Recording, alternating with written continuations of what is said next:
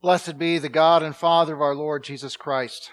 By his great mercy, he gave us a new birth into a living hope through the resurrection of Jesus Christ from the dead. Amen. Dear brothers and sisters in Christ, if you like mysteries, one of the more interesting tasks that we have in interpreting the letters of the New Testament that Paul, John, Peter, and others wrote is trying to figure out what prompted and them and, and, and why they were written. Usually we have to work backwards. We take what was written in the letter and determine what that would have been responding to. In some cases, it's pretty clear. For instance, Paul begins the, the seventh chapter of 1 Corinthians with, Now, for the matters you wrote about, and then talks about marriage. So, the Christians in Corinth must have asked him certain questions regarding marriage. But in other cases, there's a lot more sleuthing and supposition involved. We are not told, for instance, in Paul's letter to the Romans, whether he was responding to some particular news or some specific inquiry from the church there, or if the Holy Spirit had simply prompted him to write to them about the things that he wrote to them about. The two letters Paul wrote to the church in Thessalonica are some of the easier letters to figure out in this respect because the apostle is clearly responding to specific issues that they were facing and questions that they had. And we can be thankful for that because one of the big questions that they had is, is one that Christians have been asking since the very beginning and will probably keep on asking until the end. What happens to believers when they die? What can we know about them? Paul begins to address this in the fourth chapter of 1 Thessalonians. We do not want you to be uninformed, brothers, about those who have fallen asleep so that you do not grieve in the same way as the others who have no hope. Indeed, if we believe that Jesus died and rose again, then in the same way we also believe that God will bring with him those who have fallen asleep through Jesus. Our purpose today is to address this question even further. When we call this Saints Triumphant Sunday, who and what are we talking about? And when we talk about them, what can we say about them? What, what can we know about the dead in Christ? The first thing we need to specify is that, that we are only talking about people who have died believing in Jesus Christ as their Savior. We're not talking about atheists or agnostics, Buddhists or Baha'i cult followers or cultural Christians who claim the name but whose trust is entirely in themselves and not at all in the God of grace revealed in Scripture. The Bible has more than enough to say about what happens to those people when they die, but that's not our concern today, other than to remind ourselves that we do not want to be found among them ever, and that we want to work and especially speak to keep those that we care about from ending up among them. But what exactly is the saving faith in Christ that matters in the end and for the end? We do not want to give the impression that, that we should ever be satisfied with, with just the bare minimum of believing, but put most simply, the essential thing is that one puts one's trust in Jesus and only in Jesus. That Jesus, the only true and saving Jesus, is the Son of God and the Son of Man. Divinity and humanity united in one person so that he could live, act, obey, suffer, and die as our substitute. And then, having crushed sin, death, and Satan on the cross, rise from the dead, so that all who follow him can also have eternal life as he does. To live done with death, free from sin, and out of the devil's reach forever. Such saving faith leaves no room for trust in other gods, religions, or philosophies, in your own works or worth, or, or and no room for a, a, a, meh indifference that simply counts one's faith or one's family's faith or one's ancestors' faith as one's own without actually bothering to believe it yourself. But those who die in Christ, who pass from this life believing in Him as their Savior, Scripture calls those people blessed. And we also call them saints. Contrary to prop, common usage, that is not a term reserved only for the super special or super holy. Although when we capitalize saint, we're typically referring to one of the apostles or perhaps an important figure or martyr from the early church. But saint simply means holy one.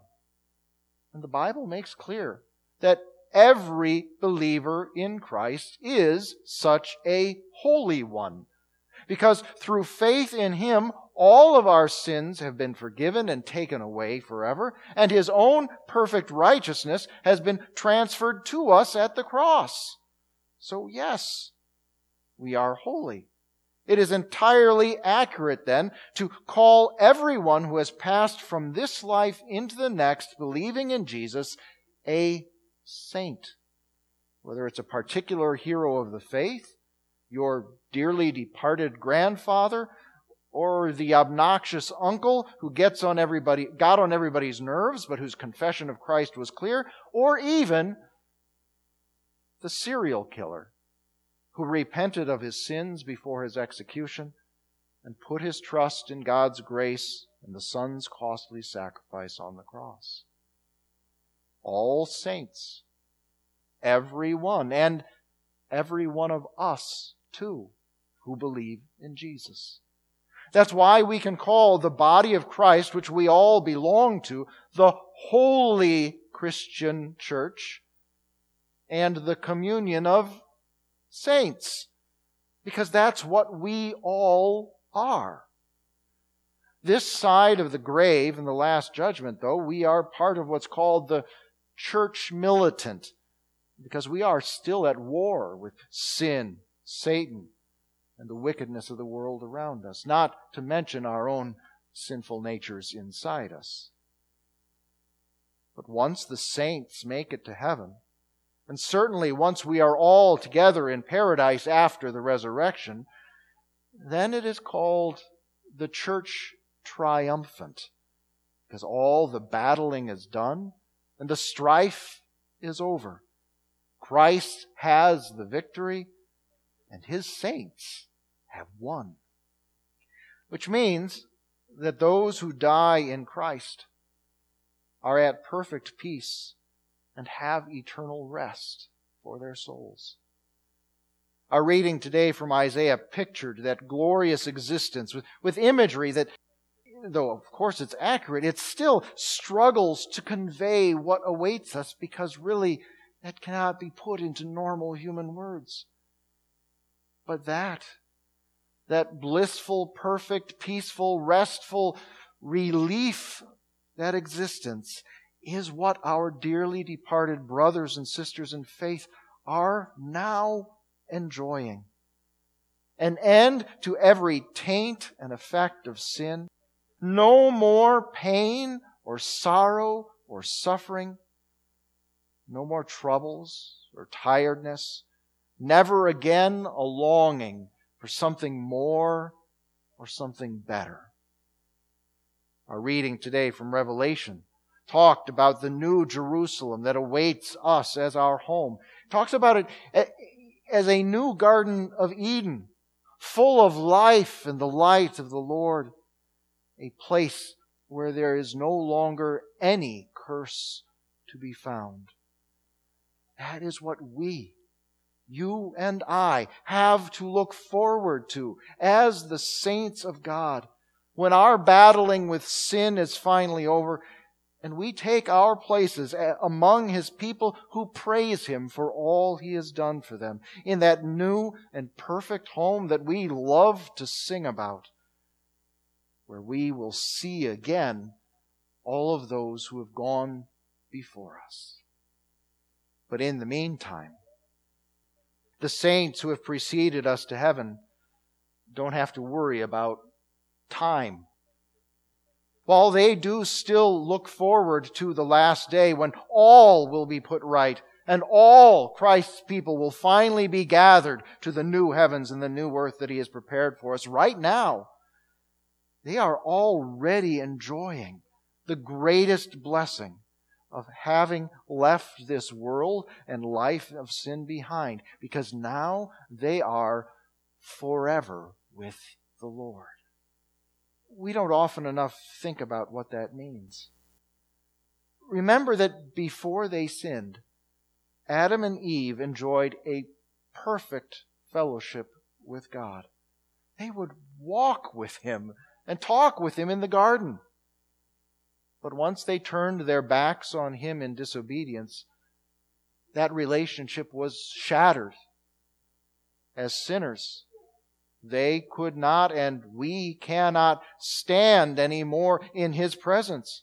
His absolute holiness cannot tolerate any imperfection or rebellion.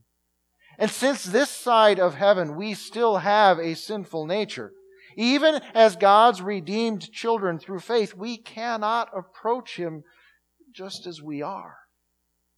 But once, once we shuffle off this mortal coil, we are free of that sinful nature. And there will no longer be anything standing between us and God as an obstacle or offense. We will be with Jesus our Savior, with God our Father and the Holy Spirit our sanctifier, without fear and with love and joy forever. The relationship that was lost will be restored for good. Which is why we can refer to the saints triumphant and even to our fellow believers here and now in the church militant as our forever family. Those who have preceded us to heaven, like us, have, have been claimed as the Father's own dear children in baptism and have been adopted into his family by faith. Jesus became our brother in his incarnation, when he took on human flesh to become one of us. And he took our place in suffering and in death. And now, through faith, we recognize that we are all brothers and sisters together, all sons and daughters of God. Some of us in heaven already, some still waiting here below And the saints above, triumphant, who have finished the earthly race ahead of us, serve as an example and encouragement for us.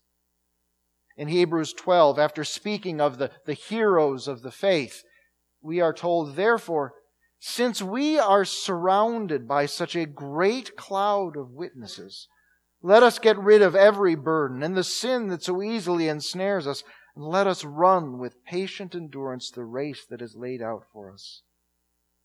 The saints at the finish line, having finished the race, surround the course, and they cheer us on in this way, encouraging us to, to stand firm in our faith and to live our lives, to run our race in joyful obedience and praise to the one who did and gave everything to save us, so that we too can finish well, finish in faith, and then take hold of the prize that they have already obtained.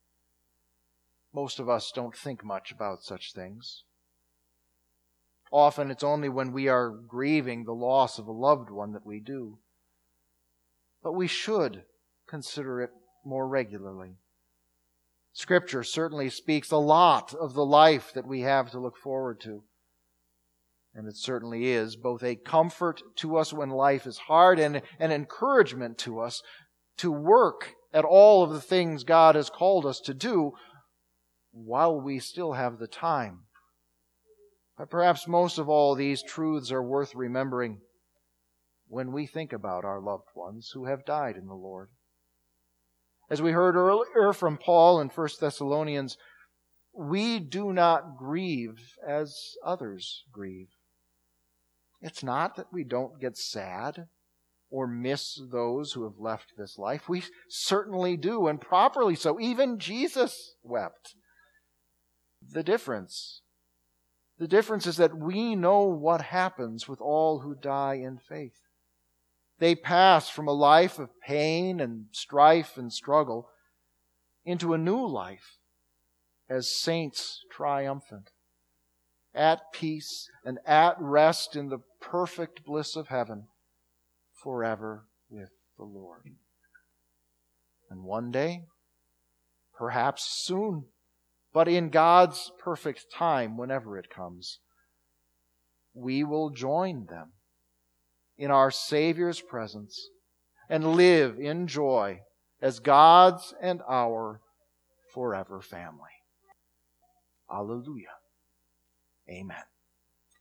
Please rise. May the God of peace himself sanctify you completely, and may your whole spirit, both soul and body, be kept blameless at the coming of our Lord Jesus Christ, the one who calls you is faithful, and he will do it. Amen.